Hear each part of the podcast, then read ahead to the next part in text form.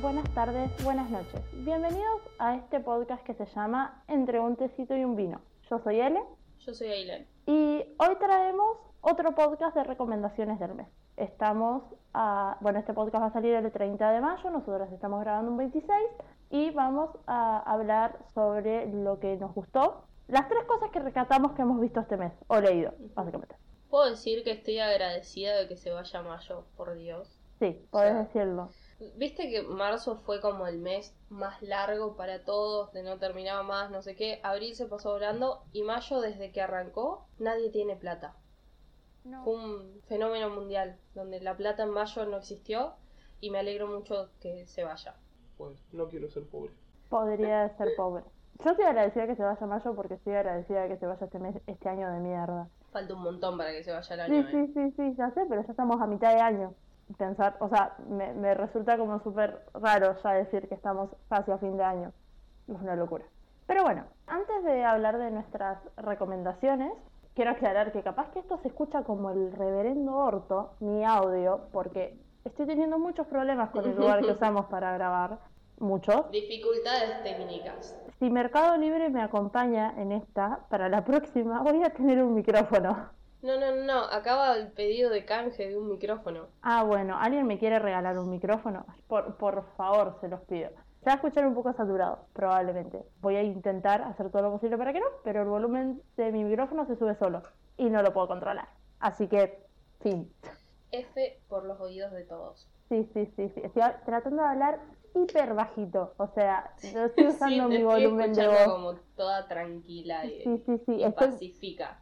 yo tengo un volumen de voz muy alto y estoy hablando súper calmada para que se escuche lo mejor posible. Entiendan el esfuerzo que hago por ustedes. Antes de hablar de nuestras recomendaciones, vamos a hablar de Masterchef. Porque seguimos mirando Masterchef, creo. Mm, No, ¿Alguien yo ve ya abandoné Masterchef? Yo estoy mirando Perdón. Tinelli. No, mentira. No, ni eso. Estoy acostada mirando TikToks a esa hora. O acostada, durmiendo. Yo, yo miré Masterchef la semana pasada, la gala de eliminación del domingo pasado, y ayer no vi quién se ganó la, la estrellita. Ah, bueno, ¿por qué? Desde la última vez que hablamos de Masterchef, que fue para los Oscars, Sí, es un ¿qué montón. Siento que en pasó el una vida. medio? Sí, sí, pasó, pasó una vida. ¿Qué pasó en el medio? No. Hablamos de Enchilla Murano de, de Masterchef. Uh, Está de silla, sí, sí, sí, sí. ¿Y quién se fue para el de silla? No me acuerdo. se fue Carmen Barbieri. Y la Chepi. Yo me entero de cosas, pero no lo miro. Lo de Carmen fue más también un, medio una decisión propia, eh, porque se daba cuenta como que no podía rendir bien en el programa porque no está del todo recuperada del COVID, que la hizo mierda. Y nada, medio como que se fue y lo agradeció haberse ido. Y dijo que si había una tercera temporada ella le gu- gustaría formar parte para poder disfrutar de lleno el programa porque no lo pudo apreciar bien. Mm. La llegan a meter una tercera temporada y los cago a piña. Fin. No, ya está. Tercera temporada de acá a dos años. Ahora no, por favor. Bueno, tercera temporada es después de La Voz, No, qué fiaca. creo, porque va a estar La Voz ahora después de Masterchef, que La Voz iba a arrancar en mayo, pero Masterchef se extendió un mes y medio con toda la gente que agregaron. Igual ahora se van dos de una, porque Bien. si mis cálculos no fallan, esta semana se debería ir Juanse. Yo me estoy basando mucho en las teorías conspirativas de TikTok. Que estos programas están grabados y alguien debe hablar, o sea, como que no, no se deben quedar callados la boca este, sobre lo que pasa. Y en TikTok como que resale quién se va a ir una semana, quién se va a ir la otra semana y qué sé yo. Nada, según mis cálculos no fallan, ahora se debería ir Juanse. Pero renunció, barra lo descalificaron, barra lo echaron, barra lo que sea, el canigia. Para mí lo echaron. Y está muy bien. Polino sostiene que lo descalificaron por algo que se va a ver en vivo. Todavía no o se sea, vio. hoy. No, no, no. Bueno, Puede pasar en hoy cualquier falta. No, hoy falta. Hoy que es miércoles no va. Porque decían que lo esperaban para grabar y él nunca llegó. No, no, no. Lo esperaron para grabar el miércoles de la semana pasada y no llegó, pero no se sabe el programa de qué día es. Mm.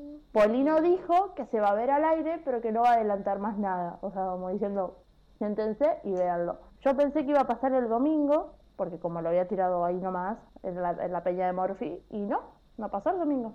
Así que... Esto es por darle tanta, tanta soga a un tipo como él. Sí. Lo apañaron demasiado. Innecesario. Igual lo que hablábamos con Cele, o la Cele, que también mira, y que mira Masterchef, es que, ¿qué habrá hecho para que lo descalifiquen? Porque, a ver, tenés que mandarte una cagada muy grosa para que te descalifiquen. Yo, para mí le revolvió una pava eléctrica por la cabeza a Betular. Voto por esa. Mi mamá dijo que se robó algo del mercado. Martina, la hermana de Celeste, tiró la de que había una foto, que ya no la encontró, que la vio en algún momento, que alguien estaba usando un celular Mm, dentro de un cajón. Viste que tiene los cajones con los utensilios acá al costado. Adentro de un cajón había un celular. Y que podría ser esa. Como que capaz que buscó la receta en internet. También. Y lo agarraron. Ahora, es raro todo. Porque tenés que ser bastante pelotudo para usar un celular adentro de un cajón en un Sí. reality que tiene 400 cámaras. Es raro. La de robar del mercado me parece súper factible porque ellos cuando tienen que llevar cosas a la heladera usan las heladeras de donde dejan la... O sea, donde van a buscar la manteca y todo eso. Sí. Entonces vos tenés todas las facilidades para chorearte algo de ahí. El tema es que hay un montón de cámaras. Sí, sí, sí, es raro. Capaz que lo dejaron hacerlo. Como no lo cagaron a pedo, lo dejaron hacerlo para decirle después, te vamos a descalificar por esto, porque esto está en contra de las reglas. Pero también la Marengo ha sacado cosas de los platos y se la ha comido en vivo y nadie la descalificó. Entonces, no sé, es raro. El canije dice que renunció, que a él nadie lo echó. Pero no puede hablar tampoco porque, primero, no pasó en el programa y segundo, hasta que el programa no termina, vos no podés salir en ningún canal sin la autorización de Telefe. O sea, ponele, ¿Se querrá ir a otro canal? O sea, ¿querrá Bueno. irse a Tinelli? ese es el bardo que se armó. CAE tiene contrato con Telefe y él no puede salir en el 13. Y salió en la apertura cantando, eh, apoyando a los médicos. eh, que fue un homenaje de mierda, la verdad, porque estaban todos sin barbijos, todos juntos, apilados, y los únicos que tenían barbijo eran los médicos que estaban de fondo. Un homenaje de mierda. Y se armó un bardo terrible. Parece que Telefe lo podría denunciar. O sea, se puede, puede tener que pagar una multa porque está incumpliendo un contrato. Creo, por lo que explicaban el otro día, era que todos los participantes, desde el primero que se fue hasta que termina la temporada, no puede salir en ningún canal de televisión sin la aprobación de Telefe. Bueno, Fernando Ajá. Carlos, que se fue hace 88 programas, no puede salir en el 13 diciendo nada. Pero trabaja para Telefe, Fer Carlos. Eso bien que Claro. no va a ir. Fernando Carlos, te amo. Si en algún momento escuchas esto. No importa. No, no importa que no lo escuche. Pero nada, por ahora están, eh, se terminaron las fases de delantal gris y negro, ahora están eh, todos con delantal blanco, cocinan todos los días y van por las estrellitas. Gastón Daumau no estuvo cocinando ni el lunes ni el martes, hoy no sé, por un problema de salud, dijeron, pero como se había ganado medalla dorada la semana anterior, Le te- se ganaba una estrella de chapa, que se la ganó Cande Beltrano por tener la, la plateada. Sí. Entonces, decían como que lo van a solucionar cuando pueda volver Gastón. No sé qué le habrá pasado, no, nadie dice nada, pero sigue figurando como que va a seguir estando, nadie dice que renunció ni nada. Qué raro. Así que nada, están como cocinando entre ellos. Y ayer hicieron pastelitos. Y Tegui estaba muy sorete, pero, pero zarpada. O sea, eh, ya no era gracioso, al, al punto de que no eran sus, sus caras de orto normales. Estaba como enojado, de verdad. Y Estaba enojado porque nadie usó escarapela, manga de coquemones. Bueno, ese es otro tema. Salió un programa el 25 de mayo, fue la Sole como invitada, pusieron banderas argentinas y escarapelas por todo el estudio, ni un solo participante, ni el conductor, ni dos de los jurados, ni la invitada, que es la Sole, que técnicamente representaba nuestra, nuestra patria, tenía escarapela. El único que tenía escarapela era Tegui. Espacio para poner el himno. Arre.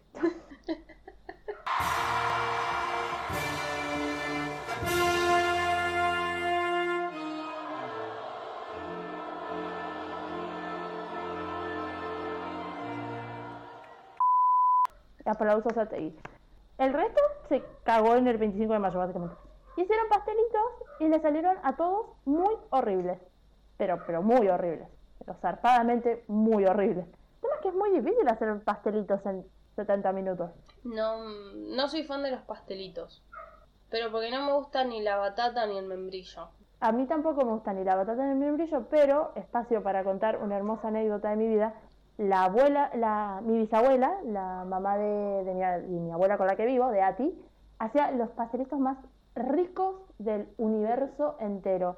Y ella hacía la masa casera, o sea, no compraba la masa, viste que viene la masa hecha para vos poder, o sea, vienen como los cuadraditos de hojaldre para vos armarlos y hacerlos. Ella armaba la, hacía la masa y hacía todo ella.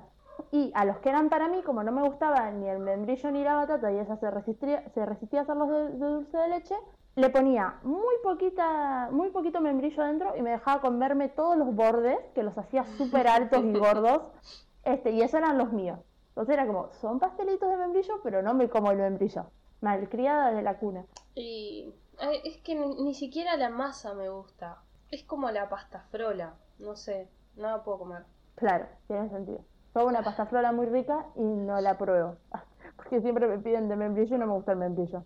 Yo en mi corazón sé que haces una pasta frola muy rica y nunca la voy a comer. Pero... Hay tres cosas que me salen bien. La pasta frola casera, la pizza casera y el té. Si el té es agua caliente, ni siquiera le ponía azúcar. No, pero el té negras también me sale rico. Sos una tarada. Soy una buena cocinera, sincera. Ay, Dios. Vamos a poner una pastelería. Un, cafecito. Bueno, vas a hacer el café y yo hago la pasta frola. Y fin, porque no sé ni hacer media luna. Las compramos en Pandi. Pegamos una recalentada. Pandi patrocinanos. Ay, mal, Pandi. Canje, con Pandi, Dios. Eso, eso me haría muy feliz, más que un micrófono.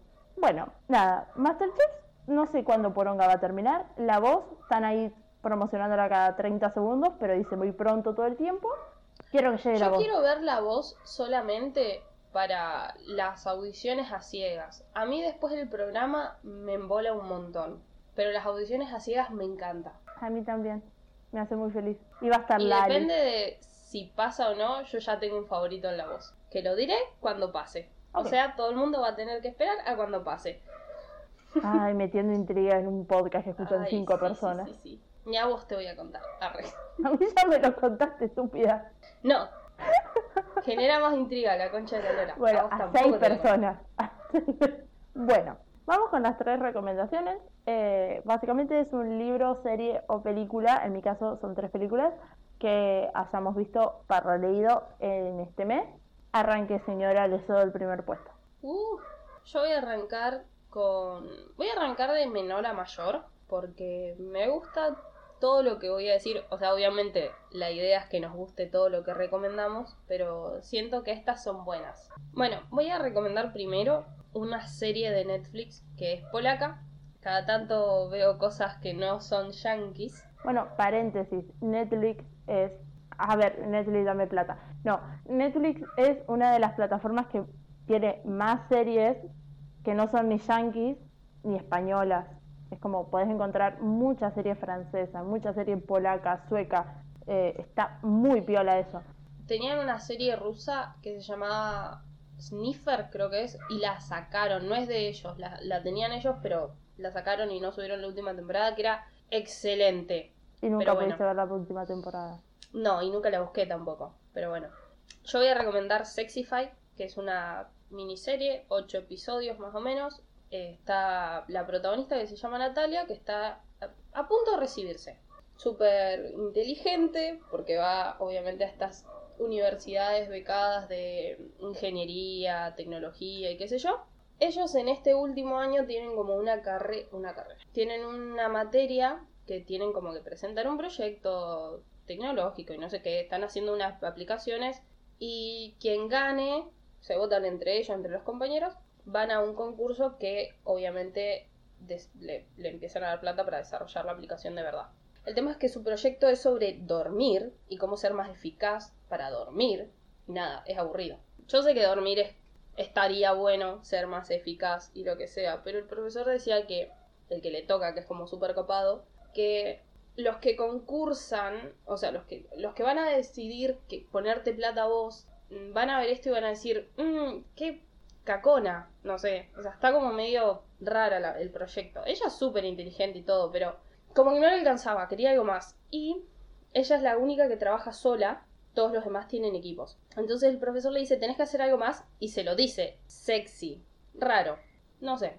Bueno, ella lo piensa un toque y dice, pues claro, la gente todo el tiempo piensa en coger y en sexo y todo lo demás. Y me gusta porque lo refleja bastante en el primer episodio donde hay un montón de personas a su alrededor que posta están como en esa. Y me hizo acordar un cuento de Cassiari que tiene sobre esto, que arranca en realidad con esto, de que las personas todo el tiempo, cada cinco segundos, pensábamos en sexo. Depende de hombre y mujer, cada piensan más o menos una cosa así. Y decide armar una aplicación para mejorar el orgasmo femenino. Porque, a ver, siento que lo es un tema bastante tabú, aún en 2021. Más que nada sobre todo lo que sea femenino. Como, oh, no, no sé. Y siempre está la cosa esta de que la mayoría lo finge y bla, bla, bla, y bla, bla. Y le han dedicado canciones al orgasmo femenino. y además está toda la cultura del porno que te hace creer que tienen que estar, no sé, gritando las minas, entonces, nada. Horror. Sí, sí. Pero sí. Ella investiga sobre todo esto y le pide ayuda a su mejor amiga que se llama Paulina, que también está como a punto de recibirse, estudia química. Nada que Paulina es como, o sea, ya tiene novio, el novio está a punto, están como comprometidos y cosas así. Y técnicamente ella es muy cristiana, va a la iglesia y se confiesa, no me salía pero se confiesa todo el tiempo y dice, oh, Señor, he pecado, y bla, bla, bla. Entonces, mucha idea, en teoría, ninguna de las dos tiene, a pesar de que una tiene novio y la otra, nada, simplemente estudia que la otra, por, por católica, no tiene idea de lo que es el orgasmo femenino. O sea, no tiene mucha idea de lo que es un orgasmo por ser católica. En parte sí, y en parte porque el novio es un pelotudo. O sea, el, novio es como tres segundos, disfruta de él y ella nada. Hay muchas escenas donde ella está así como, bueno, fin. Y así termina. Y ella está como, esto es, solamente esto es. O sea, no es que ella sabe que, que en realidad eh, la culpa es de él, ponele. Y que tampoco ella no es que le dice, che, falta algo. No. O sea, pero la mayoría de la, de la culpa es de él porque él es un idiota. Pero bueno. Junto con Paulina aparece Mónica, que Mónica es una mina de cuna de oro básicamente, que ya casi no está estudiando, entonces el padre le corta todos los ingresos, le dice, volvete a la universidad, termina de estudiar y venís a trabajar conmigo, pero... Nada, personajes masculinos muy de mierda, excepto uno que es igual a Timothy Chamamé y me hizo muy feliz. Mónica vuelve a vivir a la residencia al lado de, Natalia y es la otra que la ayuda a hacer esta especie de aplicación. Nada, la aplicación se trata de vos las descargas. Esto ya creo que estoy haciendo muchísimo spoiler porque son es parte del final casi, no sé. Bueno, es una aplicación mediante preguntas y respuestas como medio para conocerte a vos misma, pero no. Y todo esto lo sacan en base a que ellas tienen que hacer un trabajo de campo. Y el trabajo de campo significa que las chicas tienen que darte a vos los datos de qué les pasa cuando no se llegan al orgasmo o no. Y hay todo un tema de eso en la universidad. Está muy buena, es cómica, no termina de pasarse a ajaja, ah, carcajadas, pero qué sé yo, a mí me gustó muchísimo. Y me gustó el tema. Fin de mi recomendación, no puedo hablar más. Es un tema muy interesante, la verdad. Que ya hablaremos en algún otro momento. No, vamos a extendernos hablando del orgasmo femenino porque esto va a durar 400 horas. Mis recomendaciones están en orden en cómo las vi en el mes. No anoté la fecha en la que las vi, la tengo anotada en algún lado del celular, no las voy a buscar. Decidí recomendar tres clásicos del cine que vi este mes, porque era eso o recomendar la película de Netflix hoy sí. Porque vi, o sea, estuve a ese nivel de vi clásicos y mierdas. como, como películas comerciales, súper... Discúlpeme, pero hoy sí es una gran película. Sí, es una gran película, pero no tiene un gran argumento. Bueno, pero no digas que es una mierda. Mierda son otras cosas. Voy a arrancar por una obra maestra del cine que es Pulp Fiction, que es del año 94. Lo peor también que tiene esto es que las tres películas que vi son de tres directores diferentes, que son tres genios del cine, o sea, súper premiados los tres.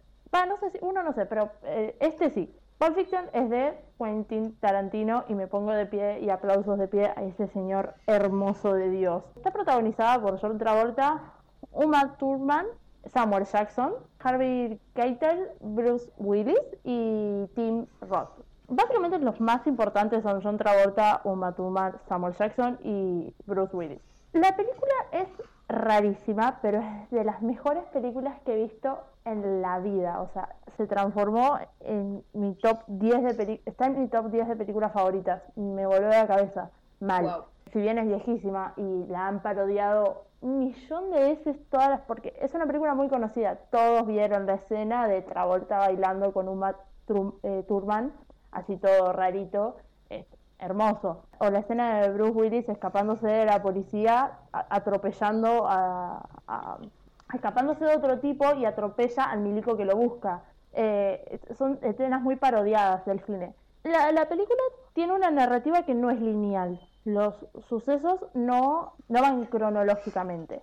Si vos la buscas en Wikipedia, están como los episodios, porque la película está dividida en siete u ocho episodios. Están los episodios de la manera en que aparecen y de la manera en la que cronológicamente se dan. Está todo dado vuelta, básicamente. Vos recién al final de la película terminás de entender cómo se dieron las cosas. Entrelaza varias historias, pero principalmente eh, tres. Y todos los protagonistas son miembros de un crimen organizado. Todos tienen que ver con algo del crimen, digamos. Son tres historias principales. La de Vicent Vega, que es John Travolta, que es un asesino a sueldo, y le encargan cuidar de Mia Walache, creo que se dice, que lo decían así porque es italiano, que es la esposa de su jefe, un mafioso de mierda, que esa es Uma Thurman. Después está la historia del boxeador Butch Colidze, que es, está todo muy mal pronunciado, chicos, yo no sé inglés, que es eh, Bruce que básicamente se escapa de este jefe que también es el jefe de, Travolta, creo, porque no le quiere pagar una cosa, se escapa de una pelea porque mata a alguien que no tiene que matar y todo se arma medio pardo. Hay mucha sangre, en toda la película hay mucha sangre como en todas las películas de Tarantino. Hay sangre y pies mugrientos, porque eso caracteriza el cine de Tarantino. Y la última historia es la de Jules, eh, que es el compañero de Travolta, que es Samuel Jackson. Eh, y medio que te cuentan como la historia de él y cómo es su desenlace en la película, este, e, esta piola. Que medio que se termina como de entender al final. La, la trama es por, como por episodios de la película. Son acontecimientos circulares que tienen un principio y un final. Todo esto lo saqué de Wikipedia, lo estoy leyendo como muy textual porque me pareció muy bien explicado ahí. Yo no, no sabía cómo mierda arrancar, porque es muy difícil de explicar una película que no es lineal como que no es típica, no es, que arranca por un lado, tiene un, tiene, hay un problema, un, desenlace y un final. Fin, no, acá todo se da al revés y termina linda, pero en realidad en el medio te pusieron el final verdadero de los personajes y no es tan lindo como te pusieron al final, es, es como toda una mezcla de cosas raras. Todos los desarrollos de cada personaje tiene elementos y referencias de otros personajes y de otros desarrollos. O sea, cómo termina el personaje de Samuel Jackson incluye a cómo termina el personaje de Travolta, aunque te lo hayan contado en el episodio anterior o el anterior. Algo muy piola que tiene es que aparece Tarantino haciendo de, creo que es en el anteúltimo episodio, haciendo de un bello personaje llamado Jimmy Dimmick. Nada, los ayuda a Travolta y a Samuel Jackson. Excelente personaje del cine, o sea, también lo han parodiado un montón eh, y los fanáticos de Tarantino aman mucho esa aparición de Tarantino. Que también eso es otra característica de, Tarantino. En todas sus películas, o en la mayoría, ha aparecido. La película fue escrita y guionada por Tarantino y por Roger Avary entre el año 92 y 93. Ellos dos la escribieron. Tarantino también es el escritor de una película que se llama Verdadero Romance, si no me equivoco, que muchas de estas escenas eran para esa otra película originalmente, que no dirigió él, solamente la escribió. También es una película muy conocida, también la actúa Samuel Jackson, porque Samuel Jackson y Tarantino como medio que van de la mano. Nada, se tomaron muchas escenas de ahí y se guionó esta película. El nombre deriva de las revistas de literatura pulp, pulp, no sé bien cómo se dice, y las novelas gráficas que eran muy populares a mediados del siglo XX este, que tenían como mucha violencia gráfica y una prosa como re difícil, eh, como re dura, que él se basa en eso básicamente, o sea, la portada de la película es una revista. Está Uma Thurman en la portada, de, como acostada, con un cigarrillo en la mano. Nada, es Tarantino. O sea, es, una película muy poco convencional, muy fuera de lo común, que es una obra de arte. Nada, fue nominada a siete eh, candidaturas, eh, siete Oscars, y ganó solamente mejor guion original. No es la película más premiada de Tarantino, pero mucha gente sostiene que es la mejor. Para mí, de las que vi hasta ahora, es la mejor. No vi todas las películas de Tarantino, así que después debería decir bien, sí es la mejor. No vi Kill Bill, que todo el mundo dice que me va a encantar, así que no diré nada de eso. Kill Bill también actúa Uma Thurman, ¿no? Es la protagonista. E, Es, la historia se basa en ella completamente. Esta es más Travolta y Samuel Jackson. Y Bruce Willis también en algún punto, pero es más Travolta y Samuel Jackson. Travolta en esta película, hermoso señor que se lleva una novela a cagar y lo enfocan en tres tomas diferentes en el baño leyendo la novela. Es Lo hermoso. filmaremos haciendo Coca-Cola. Es hermoso. Nada, es muy buena película. Si alguien no la vio, porque puede existir gente como yo, estúpida, que todavía no la haya visto, dura dos horas y media, creo, pero la ves en un pedo, es buenísima. Es muy no, buena la ves película. en dos horas y media. La última que voy a recomendar también voy a decir que se ve un pedo y vas a hacer el mismo chiste. Sí. Bueno, fin de mi recomendación. Yo voy a recomendar un libro ahora, que es de los mejores libros que leí este mes, tengo la seguridad. Es de una argentina, se llama Samantha Schwedg, Búsquelo así. porque no sé cómo, no sé cómo pronunciar su apellido. Perfecto. Y el libro se llama Kentuckys o Kentuckys o como usted lo quiera pronunciar. Necesito antes mostrarte para darte una idea de qué voy a hablar, para darte contexto a vos. Ok, de todas formas, el apellido de la, de la señora va a estar escrito en- bien en la historia, si no me olvido ninguna letra. Después de tres días que la publiqué, Aileen capaz que me escribe y me dice, lo escribiste mal, como ya ha pasado, que he escrito cosas mal y ella me lo aprueba cuando yo se lo mando porque no lo lee. Y después, Tengo un par de problemillas. o sea, ella es como mi confirmación de que está bien. Entonces dice, sí, sí, sí, sí. Y lo subimos perfecto, y tiene ocho faltas de ortografía, ¿entendés? Bueno, eh, para, voy a primero explicar. El- la novela son muchas historias juntas que ocurren en todo el mundo. Perú, Argentina, ap- aparece Alemania, aparece México, aparece Antigua y Barbuda, o sea, hay de todo. Y lo que tienen en común son estos Kentuckys. Los Kentuckys son unos muñecos que tienen una tecnología que los lleva a ser unas mascotas. La definición del, del Kentucky sería una mezcla de un Tamagotchi, la gente joven que no sabe qué es un Tamagotchi, era una pantallita con una mascotita que vos tenías que cuidar, sacar a Ujú. pasear, y qué sé yo. Junto con el Tamagotchi, a la vez se combina un Furby, un Furby, o como quieran decirlo, te lo estoy mostrando, a- se lo estoy mostrando a él en pantalla. Ah, Quiero un Furby. No, no crees un Furby. Un Furby es un muñeco también que tiene una inteligencia artificial que lo podés ir configurando como para que sea eh, una mascota de verdad. El Furby está como 40 lucas en Mercado Libre, por eso no lo querés. Ah, ok.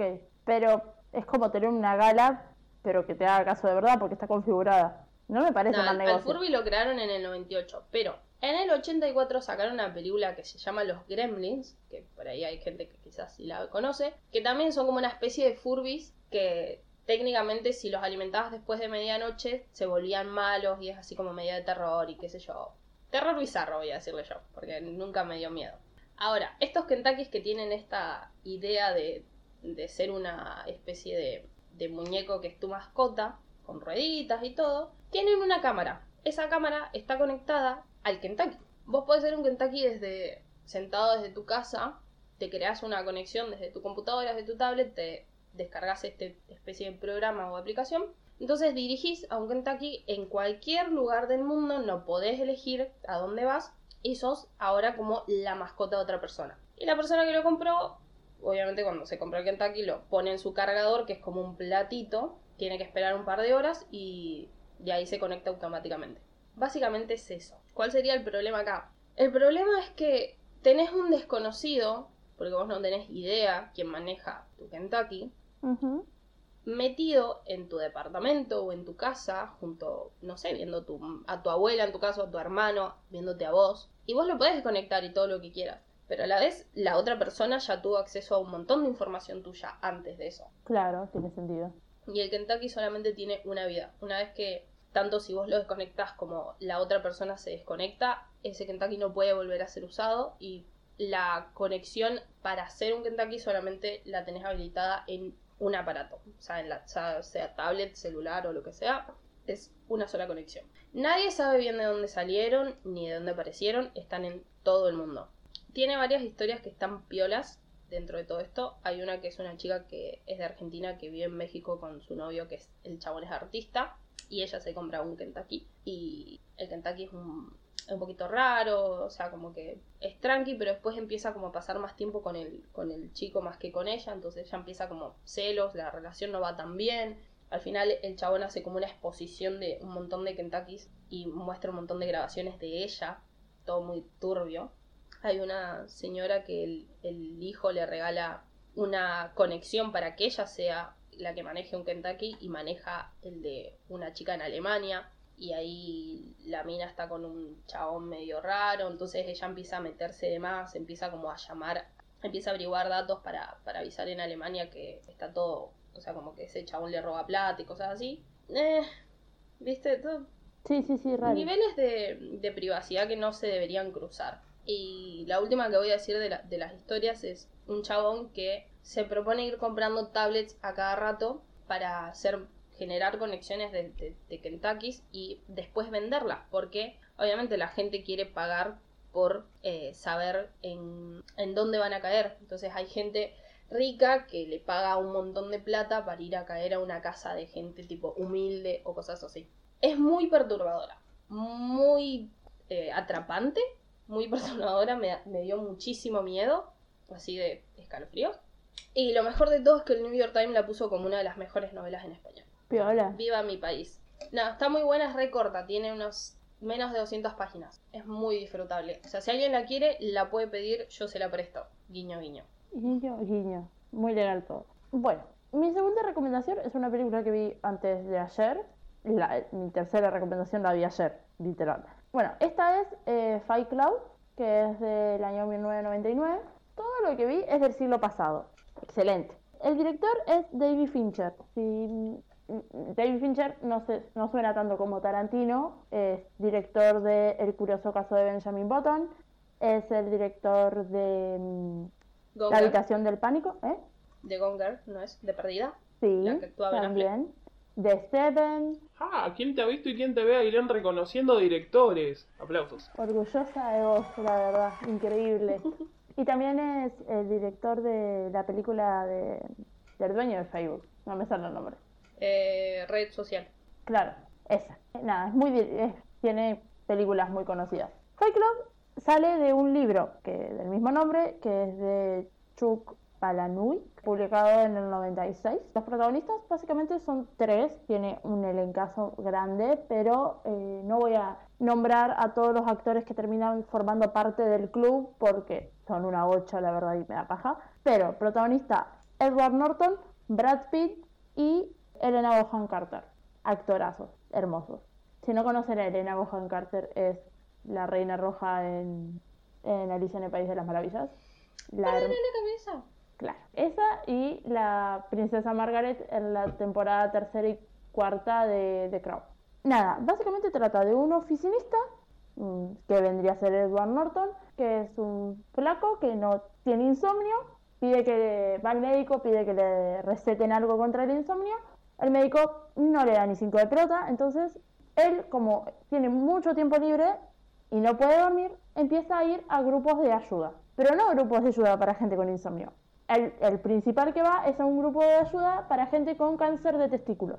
Entonces se convence de que tiene cáncer de testículos como esa gente y como que ahí se siente como reapoyado. Entonces empieza a ir a grupos de autoayuda de todo lo que existe. Y ahí conoce a Elena Bohan Carter, que se llama Marla. No digo el, el nombre de, de Edward Norton porque no se dice en ningún momento de la película. Vos no sabes el nombre de él. Elena Bohan Carter, alias Marla, hace lo mismo que él, va a todos los grupos. Y él la describe, que me gustó mucho la forma en la que lo dijo, como alguien que la, la única tragedia en su vida era no morirse. Como que era una mu- mujer que estaba esperando la muerte, básicamente. Se la vivía en grupo de autoayuda, que a mí me causa mucha gracia, porque iba a grupo de autoayuda de cáncer de no sé qué, cerebral, fumando cigarrillos. Es muy loco lo, e ilógico este, la, la postura de, de esta actriz, de este personaje. va. Bueno, la conoce, qué sé yo, se molesta mucho con ella porque le molesta que, vaya a los grupos y aparte que, que haya otra persona que sepa que él se está colando a grupos, porque ella también se está colando a grupos.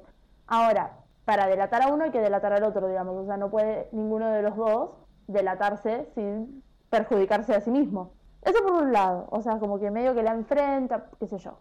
En un vuelo porque empieza a viajar por negocios del laburo que tiene, que tampoco especifican, creo, no tengo recuerdo que especifiquen bien eh, de qué se trata, conoce a Brad Pitt. Brad Pitt es un fabricante de jabones, súper despreocupado de la vida, todo le chupa un huevo, súper tranquilo, es la antítesis de Edward Norton. ¿Qué se llama? Bueno, Brad Pitt en la película se llama Tyler. La cosa es que cuando vuelve del viaje en avión donde conoció a Brad Pitt, se encuentra con que prendieron fuego a su departamento y estalló. Entonces no tiene a quién llamar porque está solo prácticamente en el mundo, era llamar o a Marla o a Tyler. Y llama a Tyler. Primero llama a Marla, después llama a Tyler. Tyler lo va a buscar y se lo lleva a vivir a su casa. Después de una serie de momentos de, de escenas que no tiene sentido que explique para que vean la película, básicamente forman un club de pelea clandestino, súper clandestino. Son hombres yendo a cagarse a trompadas. Nadie le paga a nadie, o sea, no es que piden una membresía para ser parte del club, forman un club de pelea. Básicamente son hombres pegándose. Que cuando la veía con mi hermano era como, qué idea tan machista. O sea, es el machismo de, lo, lo primero que se te viene a la cabeza, el estereotipo del hombre es les encanta cagarse a trompadas entre ellos. Es básicamente eso, o sea, es ir pegarse hasta no matarse, pero un punto en el que uno diga basta, basta y se termina la pelea y se abrazan y sigue todo como si nada y está todo bien. ¿Qué pasa? El club de pelea se termina transformando en algo mucho más grande. Empiezan a haber clubes de pelea en muchos pueblos y se termina transformando medio en una secta de gente que va medio en contra del sistema y se quiere hacer notar. Y empiezan a pasar cosas heavy como volar edificios. La película tiene un plot twist en el medio de toda la evolución del personaje de Edward Norton, descubriendo quién es Brad Pitt y terminando de entender a eh, Marla. El final es una joyita. Nada, me parece una película que debería haber tenido mucho más impacto, pero que fue hiper controversial cuando salió. Tuvo un presupuesto alto para hacerse y no ganó tanto en taquilla. Cuando salió en los cines, o sea, fue súper tranqui, no, no hubo nada como súper loco, pero lo que sí se, empezó a hacer muy conocida en el boca en boca, o sea, como que la gente la empezó a comentar. Y hoy en día está en la lista de las 50, 100, 1000 películas que tenés que ver antes de morir, va a estar Fight Club. No estuvo nominada a nada, no tiene ningún premio de nada, pero es, es muy buena película. Hay muchos críticos que la defienden mucho, hay muchos críticos que dicen que es una porquería. Para mí es una joyita, la verdad. O sea, es una idea muy buena, eh, no leí el libro, así que tampoco puedo opinar sobre de dónde la sacaron, pero me parece una idea muy copada, la verdad. Es del 99 y hay ciertas cosas que obviamente uno las tiene que tomar con pinza porque es del 99, pero es una película de hombres, fin. No está hecha para que haya una mujer más que Marla. Nadie se puede enojar por la falta de, de mujeres en la película porque es una película de hombres. A mí me encantó. Y Brad Pitt en esa película, señora, hermoso. Vaya a verla por la trama. Deme un Brad Pitt, por favor. Con papas. No hay una película en la que, de Brad Pitt, en la que yo diga, Brad Pitt salió feo. Está hermoso. Hermoso, hermoso, hermoso. Encima su personaje es también facherísimo. Pero nada, fin de mi recomendación. Uh, muy buena igual, ¿eh? Venís muy arriba. Tus recomendaciones son muy buenas. Y la última, como, fuegos artificiales. Ok, yo voy a recomendar una peli la única película que vio en el mes. No, vi un montón. Es la, es la película que quiero que veas, pero no quería decir nada hasta decirle acá. Es muy difícil esto de mantener un podcast ahora. Pues encima se la tiré a mi mamá y mi mamá dijo, ya lo vi, pero no me di cuenta hasta que lo vi, no sé qué. Y mi papá la vio y dijo, nos gustó mucho y lloramos un poquito. Y yo, gracias, porque yo también lloré. ¿Cómo sabes que yo no la vi? Porque no me la dijiste. Ok voy a recomendar una peli que por ahora está en Netflix, no sé, por, no sé hasta cuándo, porque no es de ellos. se llama Instant Family. A ver, ¿la viste? No, no, me suena con ese nombre. Instant Family trata sobre Pete y Ellie, que son remodeladores de casas, o no sé, construyen casas y esto. Y en un momento le están mostrando una casa a la hermana de Ellie, que ella está como planeando tener una familia y qué sé yo. Y le dice, bueno, a ustedes no les va a servir porque nunca van a tener hijos. Y ellos quedan así como, ¿cuándo dijimos eso? Y después empiezan a planteárselo y ya son grandes como para tener hijos. Grandes, treinta y pico. Grandes. No son grandes. ¿De qué año es la película? Porque también debe tener que ver con eso. 2018. Ok, entonces no tiene que ver con eso. Tiene que ver con que él piensa que, si tiene un hijo a esa edad, siente que cuando crezca él ya va a estar muy grande eh, para cuando, no sé, él tenga 12 años, 13, no sé. Es medio una estupidez porque, qué, qué sé yo, no, no son grandes 30 y pico para mí. No. Capaz que tiene 30 y pico 40, eh, ojo, puede ser que yo sea la que esté errada. No, pero de todas formas, cuando se esté recibiendo, que vas a tener 60 años, tampoco es que... Bueno, entonces, que no, no sé. Ellos dudan de esto y deciden en- entrar en el tema de adoptar un hijo. Y toman un curso, que, o sea, lo obli- los obligan a hacer un curso, que está bien, que es para ser padres adoptivos. Es- me parece excelente esto de los cursos porque ahí aprendes muchas cosas que por ahí son obvias, pero que hasta que llegas no te das cuenta. No vas a adoptar siempre un bebé rubio ojos celestes. Un bebé menemista. A ver, todos los chicos vienen con un trasfondo de su casa, vienen con, con historias, tienen ciertos mambos, o sea, vienen de historias muy difíciles, algunos no, no siempre te va a tocar un nene que, que no recuerde qué onda sus papás o qué sé yo. Entonces todo esto aprenden en el curso. No hay mucha diversidad en ese curso, tenés una sola pareja gay, no hay ninguna pareja más que representa a la comunidad LGBT y hay una sola que es madre soltera. Uno y uno como para cumplir. La que es madre soltera es Eliza Schlesinger, una cosa así. Nosotras la conocemos porque yo te obligué a ver el stand-up de ella. Es la que dice Amazing. Ah, sí. Es muy graciosa en, la- en esta película. Bueno, todos aprueban este curso, obviamente. Eh, ah, las que dan el curso. Una de es em. Octavia Spencer. La tenés que conocer. A ver, para algo inventaron Google. Uh, sí, actúa en... Ay, ¿cómo se llama esta película? Historias Cruzadas. Es la que es la que le pone la mierda dentro de la torta en Historias Cruzadas. Bueno, ella y una otra señora que se llama Tic Norato actúan ambas de trabajadoras sociales. Eh, están en toda la película así como personajes secundarios. Toda esta película es comedia, muy comedia, muy graciosa, pero tiene sus momentos de que te hace mierda y a mí me hizo llorar un montón. La cosa es que ellos eh, asisten a una feria donde pueden ver a los chicos que están dados por una adopción. No sé, es, es muy, muy turbio y ellos hacen un chiste sobre esto de, sí, sí, es como comprar un conejito, una cosa así. Y no, no logran conectar con ningún niño porque, no sé, se les hace raro, no, no terminan de entenderlo. Entonces Ellie dice, bueno, yo me voy a acercar a los adolescentes, no me importa nada. Y ahí conocen a Lizzie, que tiene 15 años, y automáticamente conectan y dicen, listo, es ella, la queremos a ella. Decían adoptar a Lizzie, pero le explican que Lizzie viene con paquete. O sea, Lizzie viene con sus dos hermanos, que son Juan de 10 y Lita de 6. Y que vienen de, de tener una madre que era drogadicta, de que no es fácil. Los tres son muy difíciles. Además de adoptar un adolescente es súper complicado. Y ahí viene toda parte de la historia.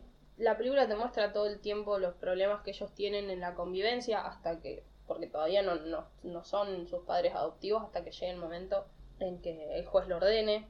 Ellos empiezan a tener de nuevo una conexión con la madre. Eh, la familia de Ellie es una poronga, porque al principio le tiran la de, van a adoptar, tenemos miedo de que sus niños que no van a ser blancos se junten con los nuestros que sí son de sangre y pura y cosas así. Todo muy innecesario. Sí. Bueno, horrible. Vi una película no hace mucho tiempo, se llamaba algo de Isaías, rescatando Isaías, amando Isaías, una cosa así.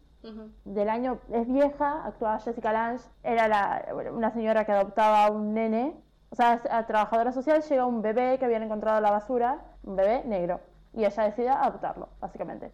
El bullying que le hicieron por anotar un hijo negro, vos, rubia, hermosa, con toda una familia de rubios y hermosos, adoptaste un bebé negro que encontraste en la basura. Bueno, la cuestión es que, nada, aparece también la mamá de Pete. La mamá de Pete es lo más, no me acuerdo el nombre de la, de la actriz, pero, o sea, el personaje es lo más, hace de, de abuela posta, no como la otra. Y me, me encanta lo real que es, lo, lo auténtica que es, los problemas que tienen, cómo los van resolviendo, los que no pueden resolver. Lo mejor de esto es que está basada en la vida real de eh, John Anders, que es el director y guionista, y él es padre adoptivo, y creo que eso lo vuelve también la parte más realista de la peli. Y fin, no quiero hablar más.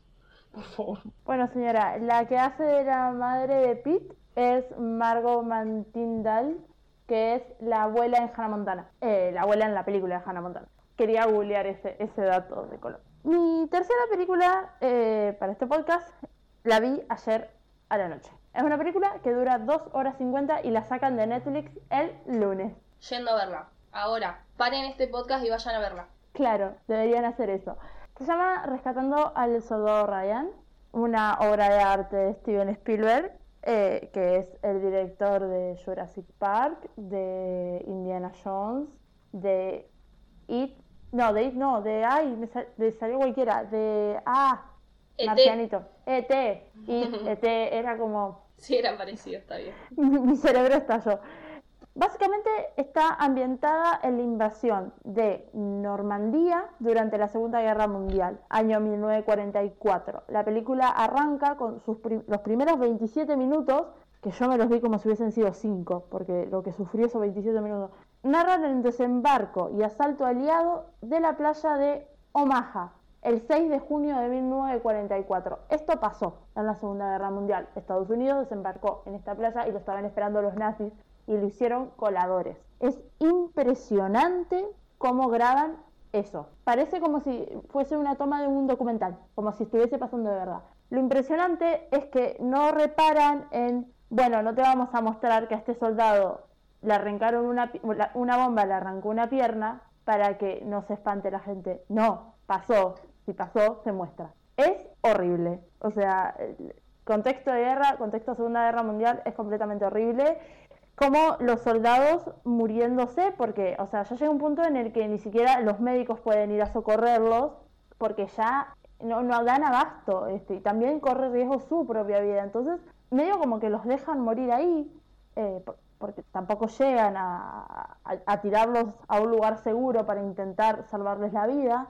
Como muchos soldados gritan por su mamá. Me partió el alma, llorando a los gritos, mamá, ayúdame por favor, necesito a mi mamá, me quiero ir a mi casa, no me quiero morir. Es horrible, muy fuerte. Pasan esos 27 minutos de puro contexto y básicamente presentándote al hermoso personaje de Tom Hanks, que es John Miller. Es eh, capitán de la segunda de Ranger, de un pelotón, básicamente. Eh, que es básicamente la presentación como de ese personaje, de cómo se mete y cómo logran tomar la isla, que está nada de nazis. ¿Qué pasa? Cuando terminan estos 27 minutos de película, te muestran que una señora, o sea, hay un grupo de mujeres, porque son todas mujeres, que están con máquinas de escribir, son las que escriben las cartas a la familia, los telegramas avisándole que perdieron familiares. Una señora está escribiendo y ve el apellido Ryan y dice, yo ya escribí una carta para Ryan hoy, entonces la va a buscar y se da cuenta que escribió dos, que son tres los hermanos de cuatro Ryans que se murieron ya en la guerra en dos o tres días. Entonces va y se lo presenta a su jefe. Su jefe se lo presenta a su jefe y su jefe se lo presenta a otro como, bueno, ¿qué hacemos? Mandamos a buscar al Ryan que queda vivo para a una madre no devolverle cuatro hijos muertos, sino devolverle uno vivo por lo menos. O, ¿qué hacemos? O, lo dejamos ahí, o, o qué. Y ahí hay todo un debate de soldados de alto rango y nadie le consulta a Ryan si quiere volverse o no. Y Eh, es que además siento que, perdón, no, eh, vos vas a la guerra y sabés que es una de las posibilidades. Claro, ese fue el tema de los cuatro fueron a la guerra, pero los cuatro no tuvieron opción, los mandaron a la guerra, porque creo que en ese momento en Estados Unidos era como obligatorio el alistamiento y después la participación en una guerra. Así que deciden que por una carta que el, mayor de alto rango lee de Lincoln, de, eh, no, no sé bien de qué va eso, o sea, habla de una madre que perdió cinco hijos, deciden ir a buscar a Ryan. ¿Qué pasa? Ryan era paracaidista y cayó en un, o sea, estaba en un avión para tirarse, eh, para caer en territorio enemigo básicamente. Los atacaron antes, el avión explotó, no se sabe dónde cayó, ninguno de esa tripulación. ¿Saben? Hay una zona recortada. Entonces, mandan a Tom Hanks a buscarlo con siete personas que elija para su equipo, digamos. Su equipo está incompleto porque como recién acaban de tomar la playa, se le murió mucha gente. Que el tipo parece como muy despreocupado sobre los soldados que va perdiendo, porque como es capitán vive perdiendo gente de su equipo. Pero hay una escena en la que lo ves súper desgarrado por algo que pasa y es como la acumulación de toda la gente que se le murió, que en un momento lo dice que son cerca de 100 personas que se murieron a cargo de él. Y es muy fuerte todo. Pero bueno, son siete los soldados que lo acompañan. Todos tienen una personalidad importante para la trama. A mí hay uno, va dos en realidad, que me llamaron mucho la atención, eh, que son Jeremy Davis, que hace del cabo Timothy Ufan, que es de la división de infantería. Nada, él es como muy eh, despreocupado, anda, como está en la guerra y está súper despreocupado, como que nada va a pasar y vive haciendo chistes y vive haciendo apuestas y que no sé qué. Y decís, tenés que tener esa actitud en medio de una guerra. O sea, es un acto de supervivencia pura, ¿no? Pero tenés que tener esa actitud y como que contagia a todo el mundo de la risa. Después hay uno que es traductor, que Tom Hanks lo toma en realidad solamente porque necesita a alguien que hable alemán.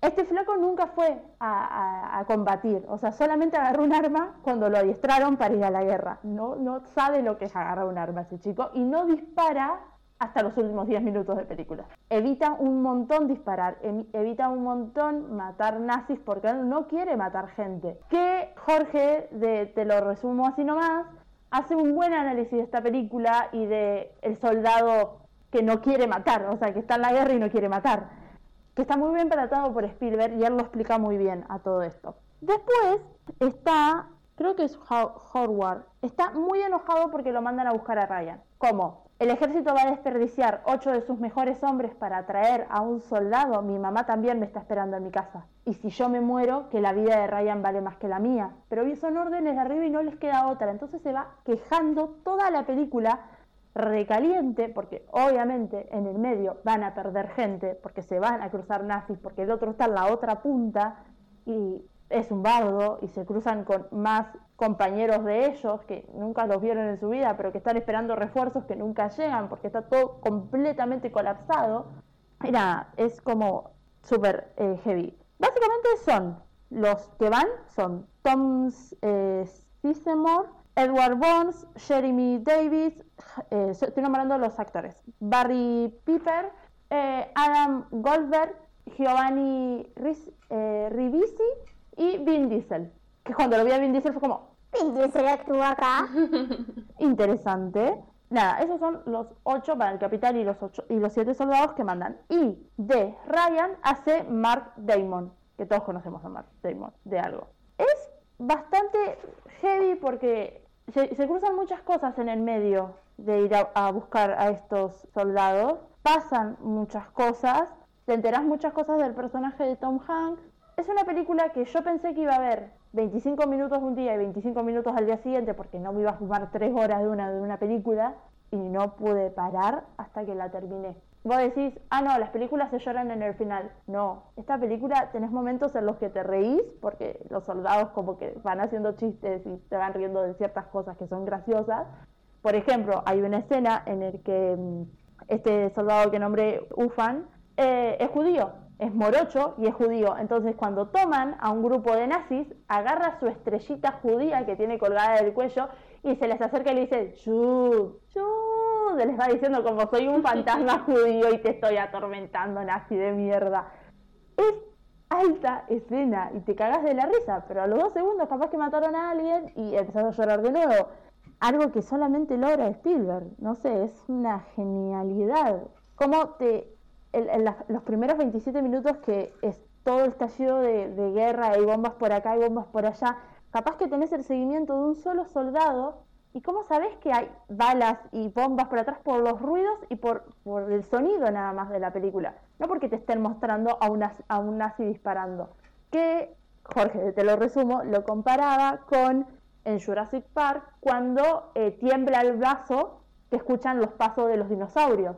Mm. Vos no ves al dinosaurio acercándose, vos ves el vaso temblar y cómo te genera esa situación, esa sensación de se está acercando un dinosaurio y los va a aplastar eh, o los va a comer. Lo mismo pasa con esto. Nada. Es ver caer como todos los soldados. Es una película que es una recreación muy buena, muy realista de lo que es una guerra. Mucha gente la criticó por decir que estaba romantizando la Segunda Guerra Mundial, que para mí no la romantizan nada porque no encontré una sola parte en la que vos digas, dicen algo lindo de la guerra. La definen como una mierda. Como mandar gente a morir y mandar gente que ya está resignada con la vida, pero que en el momento en que la matan empiezan a llorar diciendo no quiero morir, no quiero morir. Eh, es muy paradójico todo. Para mí no romantizan absolutamente nada. Esta piola cuando encuentran a Ryan, esta piola lo que pasa con ese Ryan, porque hubiese sido muy sencillo que Ryan hubiese dicho, bueno, vamos, y no lo hace. Y está muy piola el principio de la película, que no entendés por qué arranca así, pero lo entendés en el final cuando vuelven, o sea, como que la película arranca en el futuro con uno de esos soldados que vos suponés que quedó vivo, pero no sabes cuál es, llorando en todas las cruces blancas que ponen en una guerra, y no sabes qué soldado es, o sea, cuál es el que está vivo, y te lo enteras al final de la película.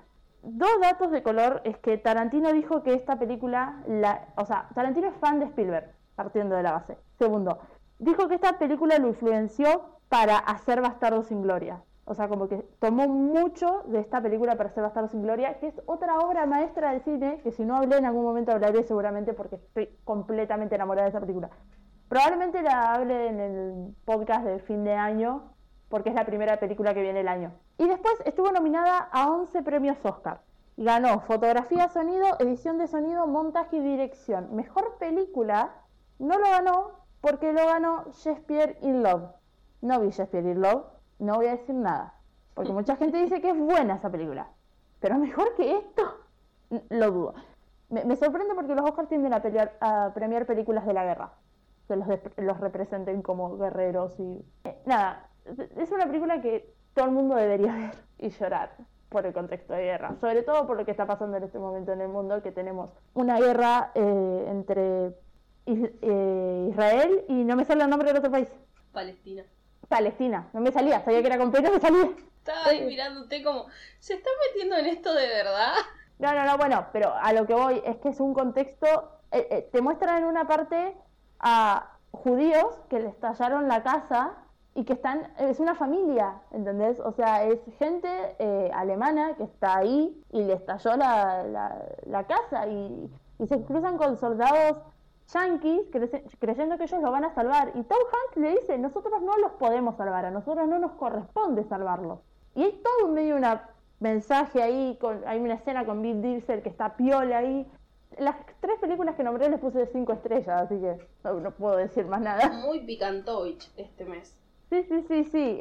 Es lo, lo, mejor que viene el mes, lo estoy recomendando acá. No leí una poronga y no vi tantas series, entonces era como película, película, película. Pero bueno, sin nada más para decir, estas son nuestras tres recomendaciones, no hay recomendación aparte porque...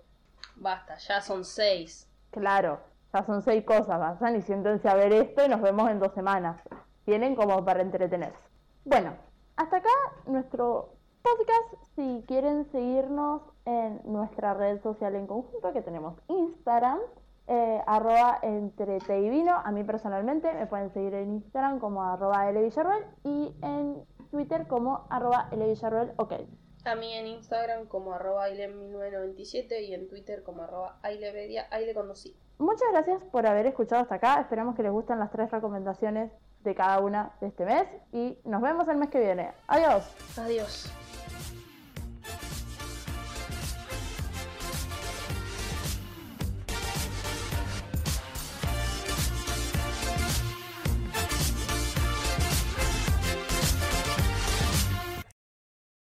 Voy a necesitar cada 5 segundos tomar agua, perdón. Tome, tome. ¿Quiere que cante en el medio? Literal me estoy muriendo. Capaz que este sea el último podcast de Ailén. Escúchenlo, porque igual no, tiene que morirse después del domingo porque si no nadie lo va a editar.